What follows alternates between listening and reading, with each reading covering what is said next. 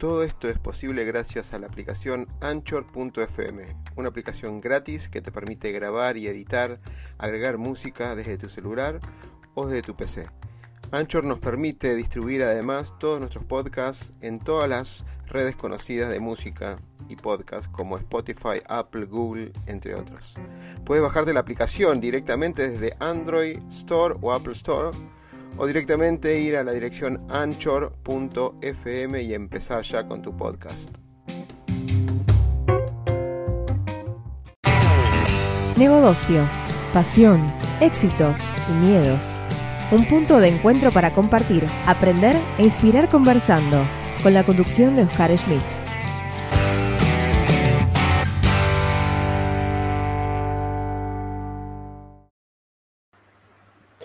Y sí, llegamos a horario. Genial. Bueno, bienvenidos a todos que quedan ahí.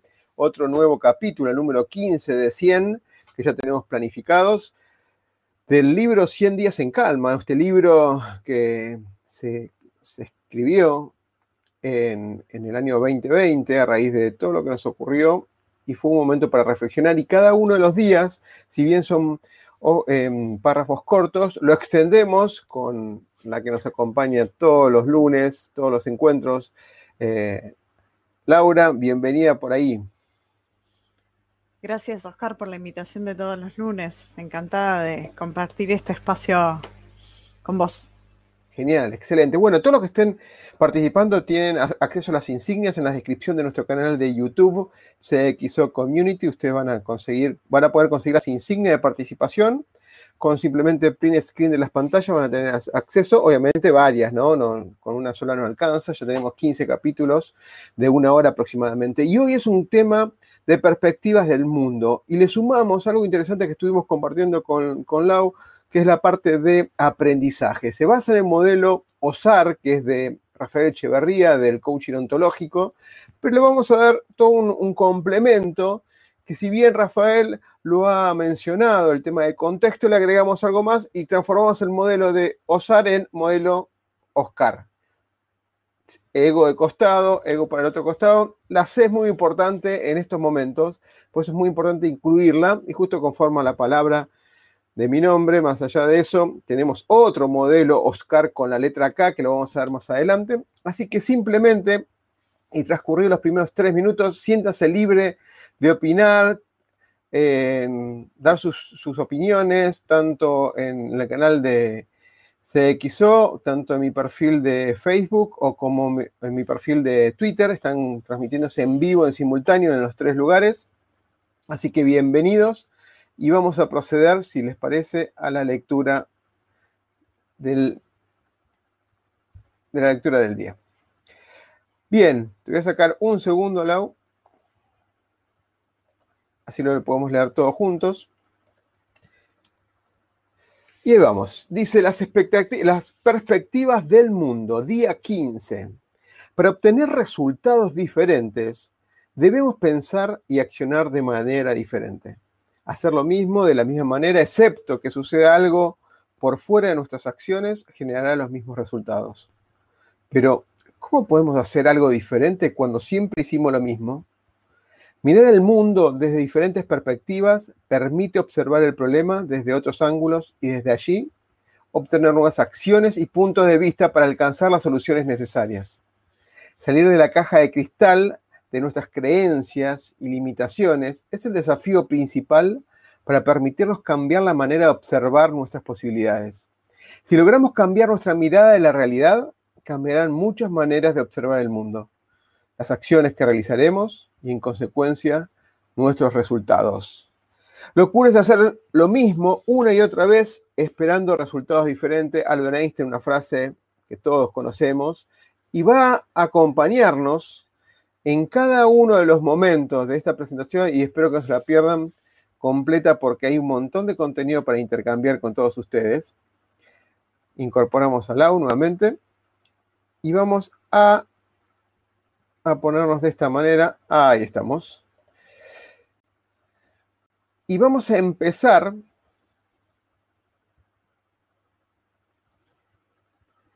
de esta manera. Ahí vamos. Perdón que tengo tengo 20 pantallas al mismo tiempo. Ahí estamos. Genial. Bueno, el que ven en pantalla es, para los que lo conocen, obviamente es Rafael Echeverría. El, el, título de esta presentación que utilizamos en nuestros talleres con Lau y se utiliza mucho como disparador para pensar otras cosas, se llama Reaprendiendo a Aprender. Más que nada porque nos obliga lo que vamos a hablar hoy a, a desaprender lo aprendido o verlo de una manera diferente para potenciarnos. Y el modelo SAR son las iniciales, por más que provoca esa osadía de salir de nuestra zona de confort, y vamos a ver que en diferentes puntos nos provoca, nos osa salir de esa zona de confort, ese modelo SAR tiene algunos eh, alimentos adicionales. Los elementos que, vamos a explicar es el observador, el punto de vista del observador, el rol principal del ser amor, el ser humano. Esas, las personas que observamos el mundo con nuestros anteojos y que a veces cambiamos y a veces no los cambiamos, como observamos ese mundo. El sistema, perdón, donde se encuentran esos observadores y provocan el observador y el observador provoca ese sistema, de alguna manera condiciona también los resultados y las acciones. La A de acción, el hacer, de alguna manera, la R de resultado, o sea, Ahora vamos a explicar cada uno de estos elementos y cómo se van relacionando en este modelo de aprendizajes.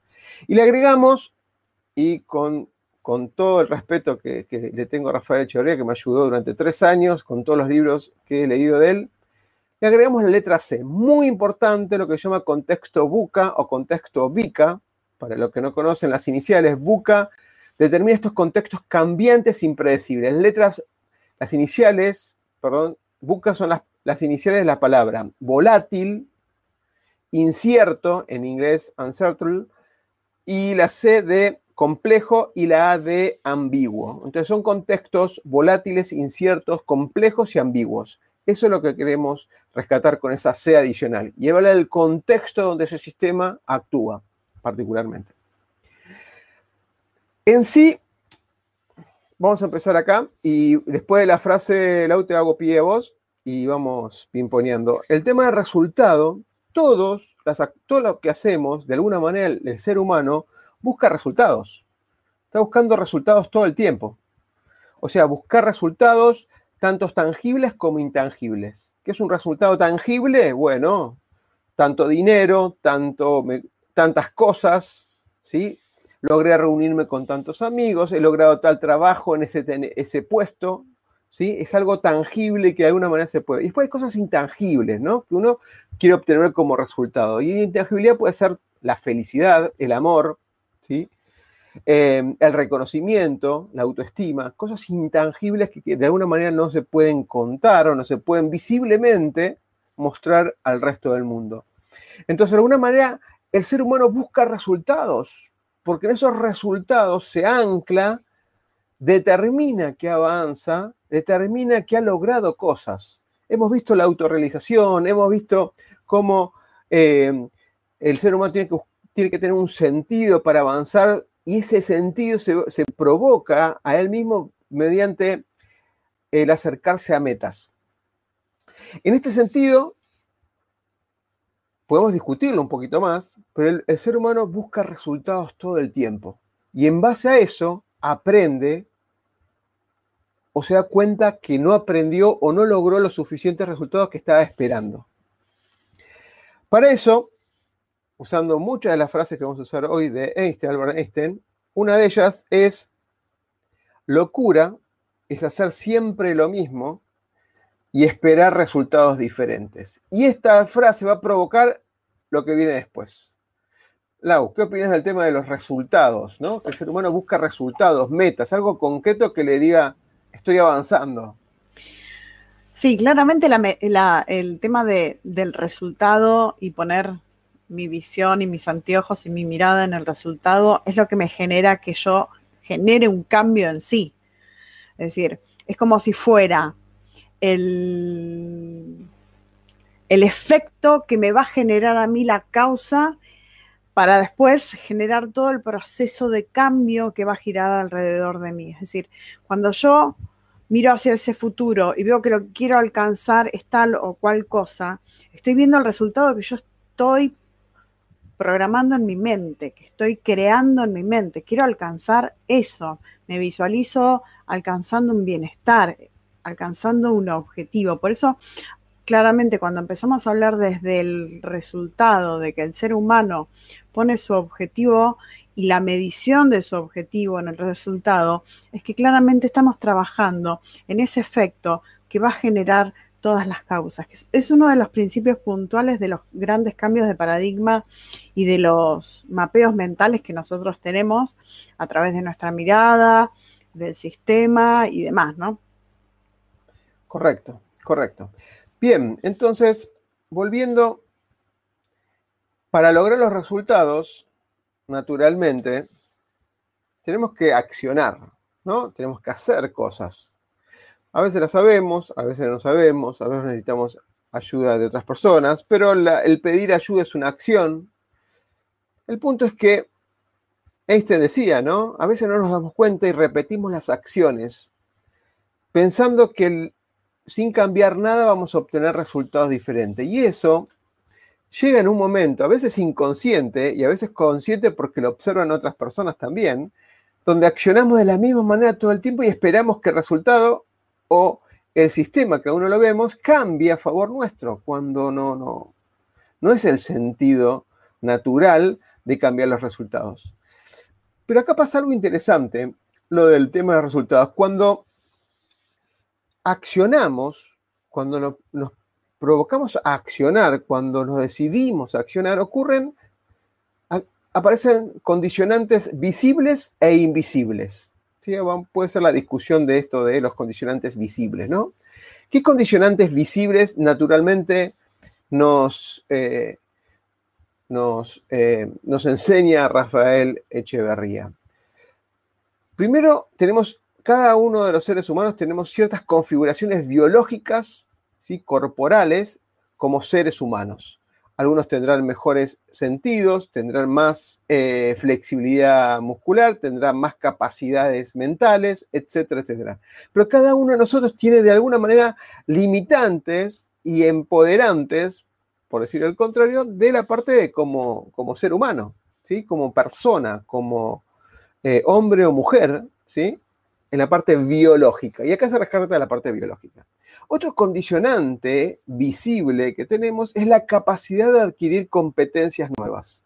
No todo el mundo está preparado, quiere, sabe y, entrena su cerebro y mente, ambos, para aprender. muchas veces, y mucho ha ocurrido en el, el 2020, donde las personas que tenían intención de aprender aprendieron y otras dijeron, ¿para qué aprender? se han achanchado en ese sentido. Y otras personas han descubierto que ya no quieren aprender más. O su capacidad de aprender que tuvo en su juventud no lo puede tener en la mediana edad y no lo tiene en la edad madura. Entonces, ese segundo elemento es la, la capacidad que tienen las personas, el ser humano, de aprendizaje. Conocer experiencias y tomarlas como, como, aprendizaje. El tercer elemento, y es un elemento, y este es, uno de los que más me interesa, dado que puede no tener limitantes en lo corporal, puede tener capacidades, intención, voluntad de aprender, pero le faltan instrumentos o herramientas. En particular, obviamente, lo que me fascina es las tecnologías. Tenemos un montón de tecnologías y un montón de cosas. Pero que yo tenga una aplicación y la, y la abra y pueda ponerme la contraseña y poder entrar no significa que la sepa usar. Que yo tenga un martillo no, no significa que yo lo sepa usar. Tengo un, montón de, en mi caja de herramientas, un montón de herramientas que las tenga ahí a mano no significa que yo las sepa usar. Y acá hay un montón, para accionar y obtener resultados diferentes, queda claro que cuando yo tengo esas herramientas y aparte conozco cómo utilizarlas, las acciones van a ser diferentes. En tecnología, y este 2020 nos provocó, nos aceleró un aprendizaje y uso de un montón de tecnologías como esta que estamos haciendo ahora. Una, digamos, una transmisión en vivo, que nos obligó, algunos podían, otros no podían tenerla, algunos no se animan a aprender a utilizarla, pero las herramientas, en este caso, es algo que me fascina porque hay un montón de herramientas fáciles de utilizar, pero uno tiene, obviamente, tiene que pasar por un aprendizaje al menos para entenderlas cómo pueden aplicar. Después quedan dos factores más. El factor emocional es el conjunto que nos llamamos con Laura en otros, en otros videos, llamamos que la madre de la acción es la emoción. La madre de la acción es la emoción. Para accionar, el estado emocional con que nos encontramos nos va a poder provocar que accionemos esa ambición sana de lograr metas o que resignemos y nos quedemos estancados en el no puedo, no sé, los otros lo pueden hacer, yo no. Entonces, hay un cuarto factor que es el factor emocional. El quinto y último, en lo particular, en lo que hacemos, tenemos ciertas particularidades nosotros como individuos, como seres únicos que somos. Hay un conjunto de cosas visibles que se ven, pero a veces son invisibles porque desde adentro provocan esa particularidad que tenemos. Hay un conjunto de combinaciones por nuestras creencias, por nuestros aprendizajes y demás, que son particulares nuestras. No es solamente lo biológico, no es solamente nuestra capacidad de aprendizaje, no son las herramientas que sabemos y conocemos y llevamos a la práctica, no es el estado emocional con que me encuentro en ese momento, sino que es algo, una configuración particular de mi ser como tal único. Y eso también determina algo que nosotros llamamos el padre de la acción, con lo que es la decisión. ¿Cómo tomamos las decisiones para ir por un lado o para el otro o para avanzar? Ese padre de la acción, esa decisión, está provocada de alguna manera por ese ser único que somos. Lau. Sí, acá estaba pensando un poquito en todas estas condicionantes que fuiste nombrando, estas cinco condicionantes, que claramente es un punto vital al momento de, de gestionar las acciones que vamos a llevar adelante para generar este resultado que realmente nos va a empoderar. Y acá es donde tenemos que poner vital atención, porque si yo estoy trabajando con un objetivo, buscando un resultado X, estas variables pueden afectar mi acción, pueden afectar claramente la voluntad para llevarla adelante. Y es muy importante ver cada uno de estos cinco ítems que vos recién decías, el tema de, lo, de, lo, físico, de qué me condiciona en lo físico, qué me condiciona en todo lo que sean mis capacidades, mis aprendizajes. Pero lo importante es el tema de concientizar los recursos. Y cuando yo hablo de concientizar los recursos, no es solamente ver qué recursos tengo, sino empezar a llevarlos a la práctica. Porque eso es lo que me va a mostrar a mí que este aprendizaje y esta competencia realmente está fundada en buenas bases. Y ahí me aseguro que también la parte emocional va a estar más contenida, porque no solamente tengo el recurso, sé que tengo la capacidad y que además sé cómo utilizarlo. Por eso el tema de los recursos, las herramientas y las competencias es algo que hay que trabajar a fondo para ver que no surja después una emoción o una creencia, una limitante que entorpezca o que genere un obstáculo hacia esa acción y hacia el resultado que nosotros queremos lograr, ¿no? Totalmente, totalmente. Bien, entonces la otra frase, para seguir, dice, no podemos resolver los problemas pensando de la misma manera que fueron creados. O sea, cuando se, se creó un problema, hay un estereotipo clásico que los problemas de hoy son, provienen de soluciones del ayer, ¿no? Entonces, si nosotros nos metemos dentro del contexto donde fue creado el problema, lo que quiere decir en, en la frase es nos vamos a buscar soluciones y a veces las soluciones tenemos que salir por fuera de esa caja y observar el problema con nuevas herramientas, con nuevas miradas, con nuevas perspectivas del mundo para poder encontrar la solución. Entonces, en este sentido, la acción la genera un observador, claro, un ser humano. El observador de alguna manera genera una, en su hacer una acción y provoca un resultado. Ese resultado el observador lo va a evaluar reflexivamente y le va a gustar o no le va a gustar.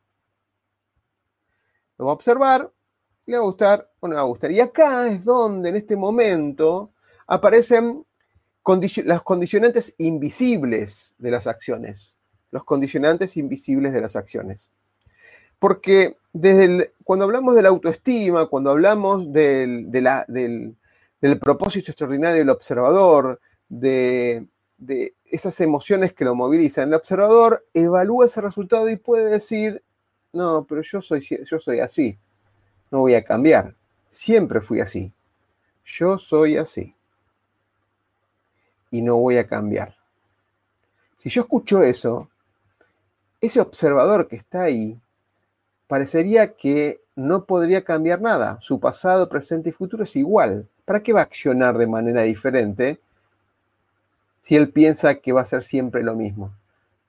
Entonces, ese observador, en forma invisible, va a limitar el conjunto de acciones y por ende el conjunto de resultados que puede lograr en ese mundo, que es su realidad.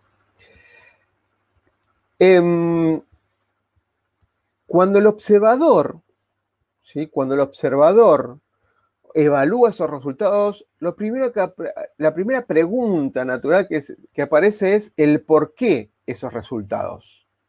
Y depende cómo contestamos ese por qué, que el por qué ya lo dijimos antes, que viene del pasado, que generalmente provoca dar explicaciones, identificar causa de los problemas o de dónde provienen esos resultados negativos, en realidad, en vez de dar explicaciones, lo que está dando es una justificación de ese punto de no cambio o esa justificación para quedarnos más tranquilos. Cuando nos preguntamos por qué ocurren esos resultados negativos, en vez de ser explicaciones, son justificaciones que nos den tranquilidad. Acuérdense que cuando hay una emoción, cualquier emoción o, contexto de que nos provoque esos resultados, nos provoquen vergüenza, miedo, lo que fuera, luego de esa emoción viene el uso de la razón para justificar por qué eso no nos impacta o eso estaría bien. Naturalmente, hay, después hay una justificación razonable con todas las bases de razonabilidad que inventemos o sean reales en, ese, en esa conversación. Entonces, luchamos con estas justificaciones porque esa justificación de una manera no nos damos cuenta y nos provocan resignaciones. Podemos decir que el resultado no puede cambiar porque yo siempre fue así, porque el contexto fue así, porque el entorno fue así, porque las acciones siempre se hicieron de esa manera. Y eso es lo que está provocando, en vez de justificarnos por qué los resultados son como son, nos provocan resignaciones para no poder avanzar y hacer cosas diferentes. Y ahí el punto de vista, de alguna manera, que se provoca es que nos transformen de protagonistas como víctimas como que nosotros no somos capaces, que otros o el contexto o los otros pueden cambiar este, estos resultados. Lau.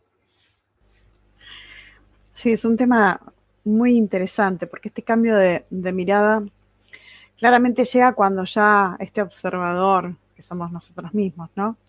Ya venimos observando mucho tiempo esta repetición constante que no nos genera cambio esta acción que voy llevando adelante en forma automática, pero que no me está marcando la diferencia en el día a día, no me está marcando la diferencia en mis objetivos, no me está motivando, no me lleva a generar más, todo lo contrario, me ancla en un lugar que claramente está asignado por una historia. Porque claramente no nos preguntamos qué es lo que no estamos haciendo para que esto no siga sucediendo así, o qué es lo que no estamos haciendo que no se genera el cambio. Entonces, ahí es donde yo por lo general en consulta les pregunto para ver cuál es la visión que, que están teniendo y dónde quedaron anclados. Hay un montón de, ejercitaciones, pero una muy simple es preguntarles por qué no pueden, por qué sienten que no tienen acceso a generar ese cambio. Claramente nos va a hablar de una historia, nos va a hablar de un escenario, pero es muy importante saber cuál es ese escenario para poder desprogramar o desaprender para volver a aprender. ¿sí? Y otra de las preguntas también claves que es muy importante es el por qué no ahora, que es la excusa para procrastinar, para, sí, quiero esto, pero no me dirijo hacia la acción. Entonces, cuando yo puedo ver cuál es la mirada que estoy teniendo con respecto a esto que me está bloqueando el acceso, a generar un cambio en acción o a cambiar un hábito que sabemos que es nocivo, que necesitamos generar ese cambio, esa nueva red neuronal que me lleve a un nuevo hábito, claramente hay que buscar esta historia para resignificarla y poder borrar esas programantes o desaprender esas programantes con nuevas resignificaciones, con nuevas creencias, empoderándonos a través de momentos que sí pudimos hacerlos, que también es importante, ¿no? Así como buscamos la historia, bueno, busquemos también dentro de esa historia cuando realmente sí pudiste, qué hiciste y acomodar nuestra palabra. Es actualizar esa creencia, ponerla a día de hoy ayornarla a tu objetivo, a tu, al resultado que querés lograr, a eso que estás creando también a nivel mental. Excelente. Se, un poquito al final, pero. ¿Cómo? Un, un poco al final se entrecortó, un segundo. Ahí quedaste como. Ahora sí. Ahí te, te, reactiva, un poquito. Sí, pero se, entendió al final, ¿eh? se, entendió todo perfecto. Se entendió al final. sobre todo con las preguntas que disparan esto de movilizar un poquito al observador. ¿no?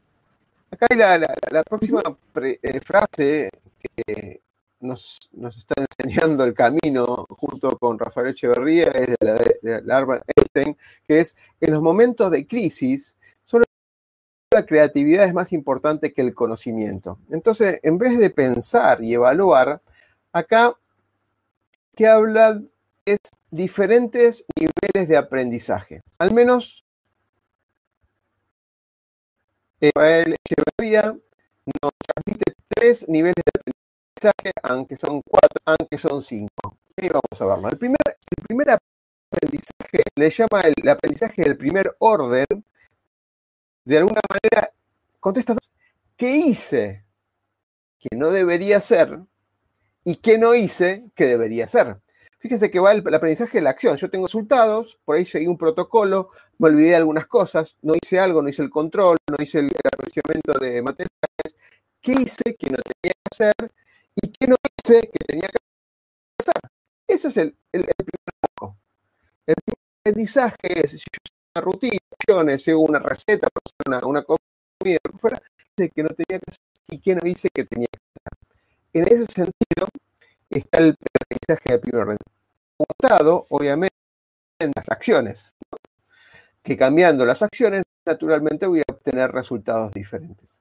Después viene el segundo aprendizaje, que es el aprendizaje del observador. El ser humano que está ahí en una capa superficial, y ahora lo vamos explicar por qué, porque hay una capa adicional, donde el observador, en el segundo orden, em, observa el mundo de manera diferente. Es una especial porque se le al observador y no repite acciones, sino que hay otras acciones de otros conocimientos que tuvo en otros contextos y puede aplicar. Bueno, apunta por ahí a eso, que es provocado para canciones para obtener resultados diferentes que nos están eh, logrando hoy por hoy.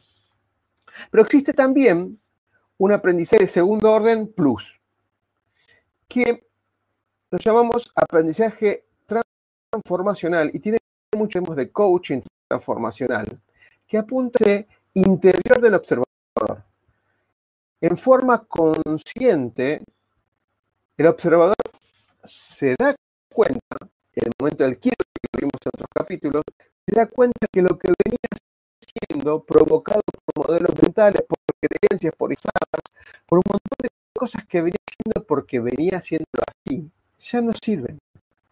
Ya no, no, no, no sirven para este contexto puntual. Y aprende, ese aprendizaje provoca tanto de miedos, eh, los moviliza, em, en situaciones donde dice, ¿cómo, ¿por qué hice tal hasta ahora? ¿Por qué no lo vi antes? Etcétera. Ese, ese aprendizaje seguro de orden transformacional es lo que hacemos desde el coaching, generando a partir de ahí un cambio muy, muy importante, diría hasta exponencial, porque observa cosas que antes no podía haber observado. Lo puede hacer por sí solo, generalmente no lo puede hacer por sí solo. El observador en el aprendizaje de segundo orden, plano, lo que dijimos antes, sí lo puede hacer, porque podría hacer otras cosas, conocer otras cosas, y al conocer otras cosas podría cambiar las acciones. Pero el aprendizaje transformacional que provoca su interior, solamente necesita otro más, otra persona de afuera que no esté, que sea empático, obviamente, con ese observador, pero que no sea el observador. Porque el observador todavía en ese momento tiene esa capa de cristal, como leíamos en el capítulo 15, donde no se da cuenta que tiene ese conjunto de anteojos que observa la realidad de una forma particular. Y, tiene que haber alguien de afuera que lo ayude con las preguntas que lo provoquen a ver ese mundo, observar la perspectiva del mundo de manera diferente. Y acá, dos cosas más y ya te paso, Lau, venimos muy bien en tiempo igualmente. Em, en esa provocación se transforma el ser, el verdadero ser, ese ser humano. Ese centro, esa alma, esa mente, ese interior se transforma. Y si bien en esa, en esa provocación pueden ocurrir dos, dos situaciones muy interesantes que ocurren al mismo tiempo, pero depende de la calidad y de la intención del operador, se inclina más de un lado o de otro. En esa provocación transformacional se habla del arrepentimiento, que eso lo impulsa a reflexionar sobre el pasado, porque se queda tildado ahí, en el buen sentido reflexivo, diciendo, ¿cómo creo que me doy cuenta ahora? Y le genera una especie de culpa anclada en el pasado. Está en el presente, pero le agarra un arrepentimiento y a veces con, otras emociones adicionales como bronca, ira, miedo, eh, vergüenza de darse cuenta y culpa. Por lo que se dio cuenta ahora de cómo venía accionando y pensando en el pasado. Rápidamente, con ayuda tercera es muy importante, esa ayuda del tercero, se habla, en vez de un arrepentimiento, de una transformación. Esa transformación no habla de pasado, esa transformación habla del futuro. Y en lugar de generar culpa, genera esperanza de metas, de logros, de alcanzar, de cambiar el mundo, a cambiar su mundo, etc. Entonces, en ese sentido, esa provocación interna en un aprendizaje de segundo orden, se, en arrepentimiento, se, logra una transformación hacia el futuro y que genera esperanza. Bueno, fuerte, Lau. Eh, se te escucha medio entrecortado, pero confío en que claramente después va bien grabada la, la información, pero se bien el mensaje. Claramente aprendiendo a, aprender nos pone en una situación donde los dos extremos, tanto como el observador y el resultado, generan un cambio drástico en nuestro ser. Creo que puntualmente el objetivo de todos los terapeutas, coaching, acompañantes terapéuticos, psicólogos y, y demás, es el poder llegar a transformar al ser, poder hacer de esa mirada que yo estoy teniendo hoy y ahora con respecto a mi realidad, con respecto a mi entorno, con respecto a lo que deseo cambiar y ese resultado que quiero alcanzar, en un aprendizaje, un aprendizaje que me lleve a crecer, que me lleve a resignificarme, y vos hablabas de algo muy importante que tiene que ver con el darse cuenta de por qué, ¿sí? O de sentirnos culpables. Y eso tiene que ver mucho con el resonar de la historia, con el resonar eso que me llevó a mí a estar hoy anclado en esta emoción, en este cambio que tengo que gestionar. Porque claramente cuando nosotros resonamos y estamos entendiendo que estamos teniendo una mirada acorde a mi historia, con lo que nos pasó, pero que bueno, recién ahora está disponible. No hay que trabajarla totalmente desde la culpa, sino desde la historia que me está marcando a mí, un puntapié inicial para generar estas acciones que me den el resultado para poder hacer esta transformación. Por eso estas preguntas claves, ¿por qué yo no? ¿Por qué no ahora? ¿Por qué estoy procrastinando? ¿Para qué lo estoy haciendo? Me va a llevar a resonar con toda esta información. Y sí, es muy importante hacerlo de la mano de alguien que tenga una mirada objetiva con respecto al tema, que pueda rescatar al consultante de ese momento donde resuena con la historia, con esta información que tanto tiempo quizás no nos dejó ver que podíamos cosas nuevas, acciones nuevas, resultados nuevos, empoderarnos. Hacer claramente ese, ese camino, ¿sí? aprender para volver a aprender generar una nueva, una nueva herramienta, un nuevo skill, un, nuevo recurso para buscar esos resultados que realmente queremos alcanzar, ¿no? Ok. Ok. déjame leer los comentarios que hizo Omar, que desde la cuenta de Facebook nos, nos, acercó. Dice, una vez caché mi memoria descartando los recuerdos que no me convenían. Es triste darse cuenta que uno no, navega entre todos los recuerdos que tiene solamente entre los que reafirman la definición del yo. Y después dice, un psicólogo decía algo que vos eh, comentaste recién. El amor significa y funciona. Cuando uno vuelve a recordar con otros síntomas, puede observar con otras sensaciones e incluso cosas que de otra manera serían olvidadas. Claro, el pasado uno lo recuerda con la configuración que uno tiene, cuando se provoca de una manera y buscar un resignificado de ese pasado, lo va a recordar de una manera obviamente totalmente diferente. Em, vamos a, la otra frase de Albert Einstein. Dice, todos somos ignorantes, todos somos muy ignorantes. Lo que ocurre es que no todos las mismas cosas. Y el, el contexto de esto habla de que nosotros no somos solos, que estamos dentro de un sistema. El sistema, básicamente, em, apunta la, relación o la integración, interrelación social, ¿no? Esto, a ver si voy a sacar el, el texto, habla de aprendizaje de tercer orden. ¿Qué es esto? el, como somos seres sociales, nosotros convivimos con sistemas. Como tales, somos parte de un todo, de otras partes más. Estas partes son otros seres humanos y hay un, conjunto de relaciones que constituyen el sistema. Pero a veces, cuando nos damos cuenta nosotros de alguna de estas cosas, no necesariamente logramos cambiar ese sistema. Quizás el sistema nos está, digamos, condicionando por más que nosotros cambiemos. Imagínense que nos demos cuenta de cómo podemos mejorar la sustentabilidad o el, medio ambiente en el mundo con un montón de cosas. Yo me doy cuenta, pero ¿cómo hago para cambiar el sistema? ¿Cómo hago para comentarle y liderar un cambio con, un sistema que viene haciendo las cosas de esa manera? Esto no solamente ocurre con una sociedad, también ocurre en una organización. Eso también ocurre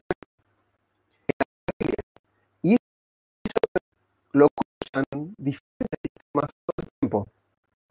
Entonces, el aprendizaje de tercero es el que observador en un clásico que todos conocemos, que es liderar ese cambio o liderar esa transformación.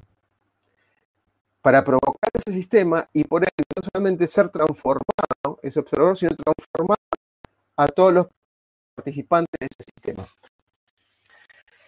Em, este es esto Rafael Chorriero llama mensaje de orden. Eh, como conceptos de pensamiento sistémico, habla del coaching sistémico, habla de que obviamente los sistemas aprenden.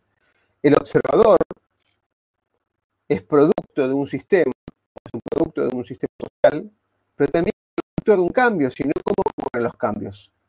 Quizás en forma aislada se genera un cambio de paradigma, un cambio de paradigma se expande por doquier. Entonces, el tercer eh, aprendizaje, el tercer orden, habla del el aprendizaje que se logra liderando de un observador que observa a un sistema, en este caso. Lau. Sí, claramente desde que nacemos estamos inmersos en, lo que es lo sistémico, ¿sí? Desde que nacemos a través de mamá, de papá, de nuestro entorno más cercano, familiar, clan, transgeneracional.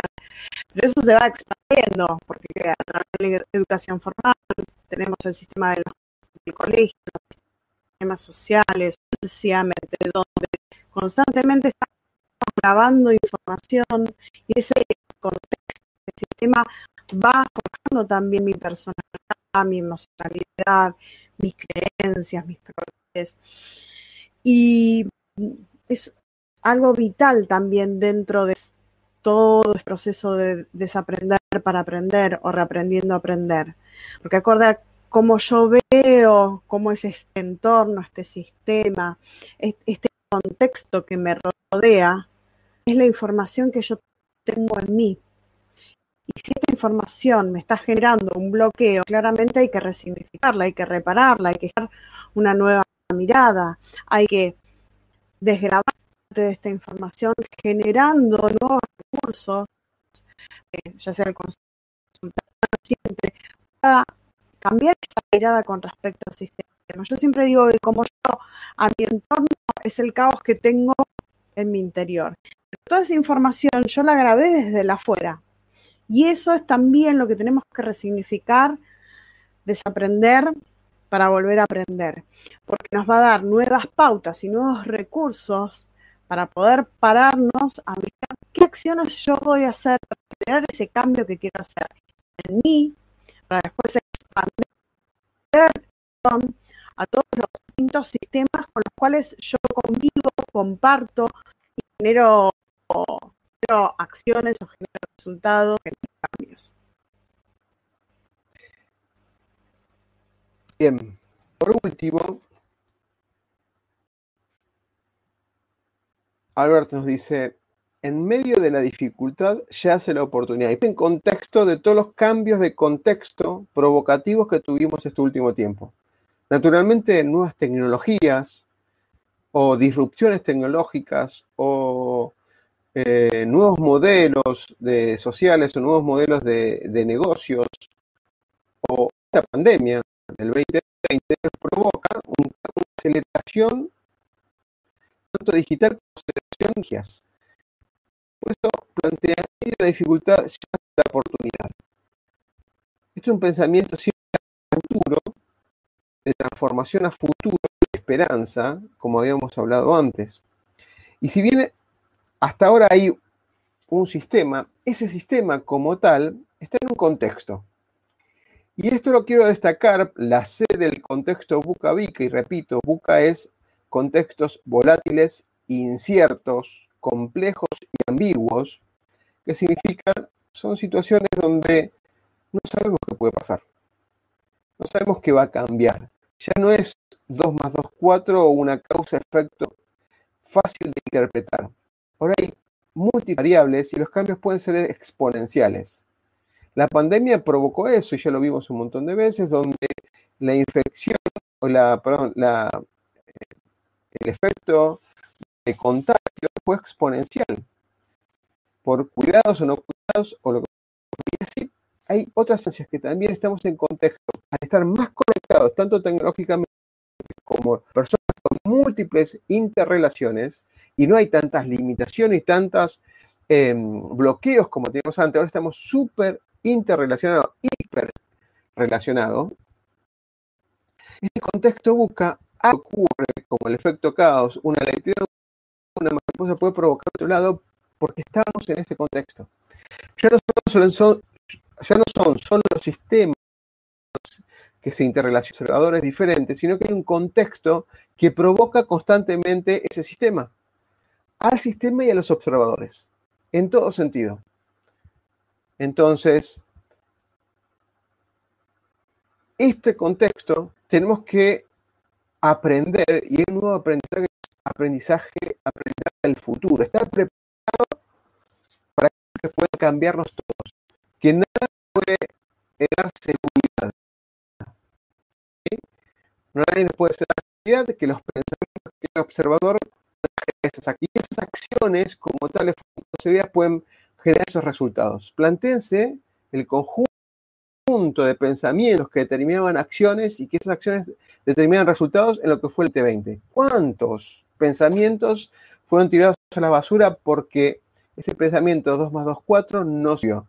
¿Cuántas acciones del hecho de ir a trabajar, cómo, se cómo cambió el paradigma del trabajo, las acciones en concreto, cómo los resultados tuvieron que, tuvieron que mutarse en la concepción de resultado y medirse para lograr esos resultados?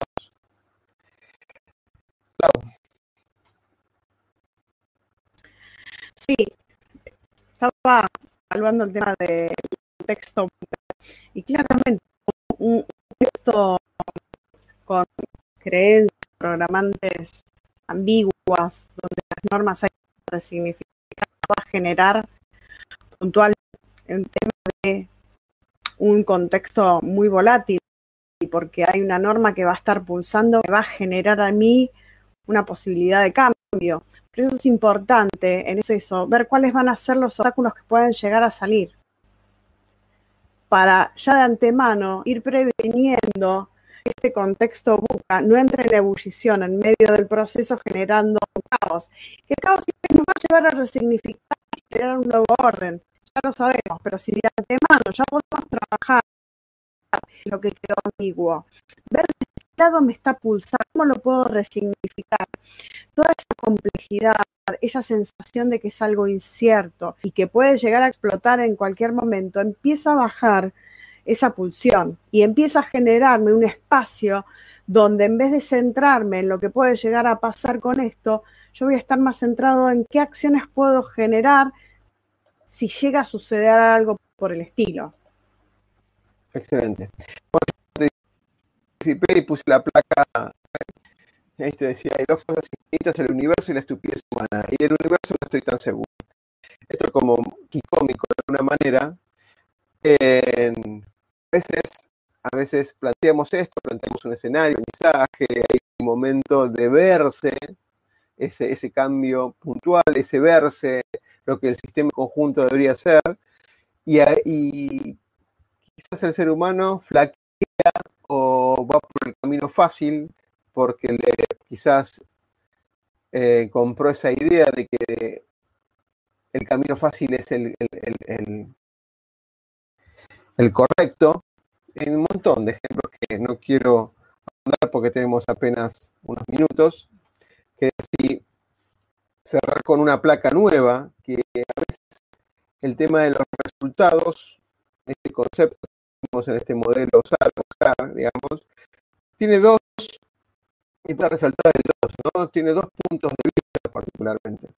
Fíjense que el camino de observador a resultados tiene mucho que ver con estos tres verbos. El resultado es el concepto de tener, que es lo que tengo, tangible e intangible, casi empezamos la presentación. El tener provoca al hacer, yo hago para tener, hago para lograr, para alcanzar esos resultados. Si no acciono, no voy a tener esos resultados. Paradójicamente es esperar que otros los hagan. Y ahí se pone lo que estuvimos un poquito esa locura, ¿no? De querer tener esos resultados y nuestra acción es esperar que otros los hagan. Y luego de los verbos estos hacer y tener con lo que estamos observando, está el ser, el cambio superficial con aprendizajes o conocimientos superficiales, o el ser profundo, ese cambio de paradigma, el darse cuenta, por haberse, haber sido provocado por un tercero de una manera, ese darse cuenta de lo que venía siendo no era lo que tenía o lo que quería hacer. Entonces, en esta trilogía, este observador, acción y resultado se transforma en un ser hacer y tener. Y estos resultados, y el 2 es muy importante, terminan en dos resultados. El primer resultado es lo externo, el conjunto de cosas visibles, lo que se ve, esa significancia, que por ahí el círculo de ese sistema social está confirmado, ese conjunto de relación entre uno y los otros, el de transformar los otros en nosotros con un montón de relaciones. Y el otro es el, resultado interno. ¿Quién quiero ser? ¿Para quién lo quiero hacer? ¿Para qué lo quiero hacer? Los valores, el conjunto de valores de esencial, la, eh, la responsabilidad incondicional, todo lo que ocurre dentro. Y en cada resultado, tanto en cada proceso de observar acción resultado, igualajes, siempre los resultados determinan estos dos ámbitos. Interno, que provoca o genera un cambio en los otros, y quizás en nosotros, y un cambio interno, que particularmente solamente puede ser medido por nosotros. Y ocurre todo el tiempo esto. Todo el tiempo ocurre. Y a veces no somos conscientes porque nos enfocamos en ese resultado exterior, porque muchos de nuestros contextos sociales, o por lo menos eh, los latinos occidentales, en el tener un puesto, el tener, el tener tal cosa, el irse, mostrar, ayuda ser feliz. Esa provocación de que para ser feliz hay que tener. Y cuando la felicidad está no, dentro, es, ese nivel, ese, ese balance entre ambos aspectos es lo que es interesante. Siempre cuestionamos y los invitamos con Laura a reflexionar tanto en las como en las, en las charlas que hacemos, tanto como en este libro de Días en Calma, como en todos los demás, es provocarlos a darse cuenta que ser feliz es mucho más simple de lo que queremos queremos justificar con razonables frases eh, en nuestro día a día. Es ser feliz es mucho más sencillo y simple que lo que estamos acostumbrados, por lo menos, a observar un contexto como estamos viendo tanto en radio o por ahí día a día, ¿no? los invito a, reflexionar de esos resultados. ¿Qué, tiene con lo externo? ¿Qué que ver más? No. Sí, este tema quiero analizarme un poquito en el tema del resultado de este tener. Claramente, medir cómo vamos avanzando en, este proceso, en cada una de nuestras acciones y demás, nos va a llevar a concientizar este resultado, estos pequeños logros que estamos haciendo para llegar a este resultado final. Cuando yo me focalizo demasiado en ese logro externo, en ese tener, que es más externo, me habla de un ego que empodera al ser, pero empodera desde lo que tiene realmente es, de la la transformación emocional que pudo hacer. también lo que es ideal trabajar, concientizar estos logros y estos merecimientos de este resultado. porque cada acción que llevé adelante me llevó a merecer tener este resultado? ¿Qué aprendizaje hice? ¿En ¿Desde dónde trascendí? ¿Desde dónde cambié? Porque claramente cuando yo me focalizo más allá del logro externo, de lo que tengo, logro correr este ego y puedo empoderarme a través de este ser que pudo transformarse, resignificarse y generar otra mirada. Porque esto es lo que va a hacer que me empodere a que las nuevas acciones tengan una nueva no tanto desde el hacer, desde el, desde el tener, desde este logro externo, sino desde la resignación y el cambio de paradigmas que va a generar en mí. Excelente. Bueno, súper, me encanta esta parte, por favor, eh, eh, es parte de lo que es el coaching transformacional, el que me encanta y, estudiar, sobre todo por el tema de las tecnologías, que es un, tecnologías son un provocador de, de todo esto. por ahí algunos espacios, pero creo que más entendiendo casi todo. Así que el desafío es de vuelta. Laura, no sabes cuál es el próximo capítulo.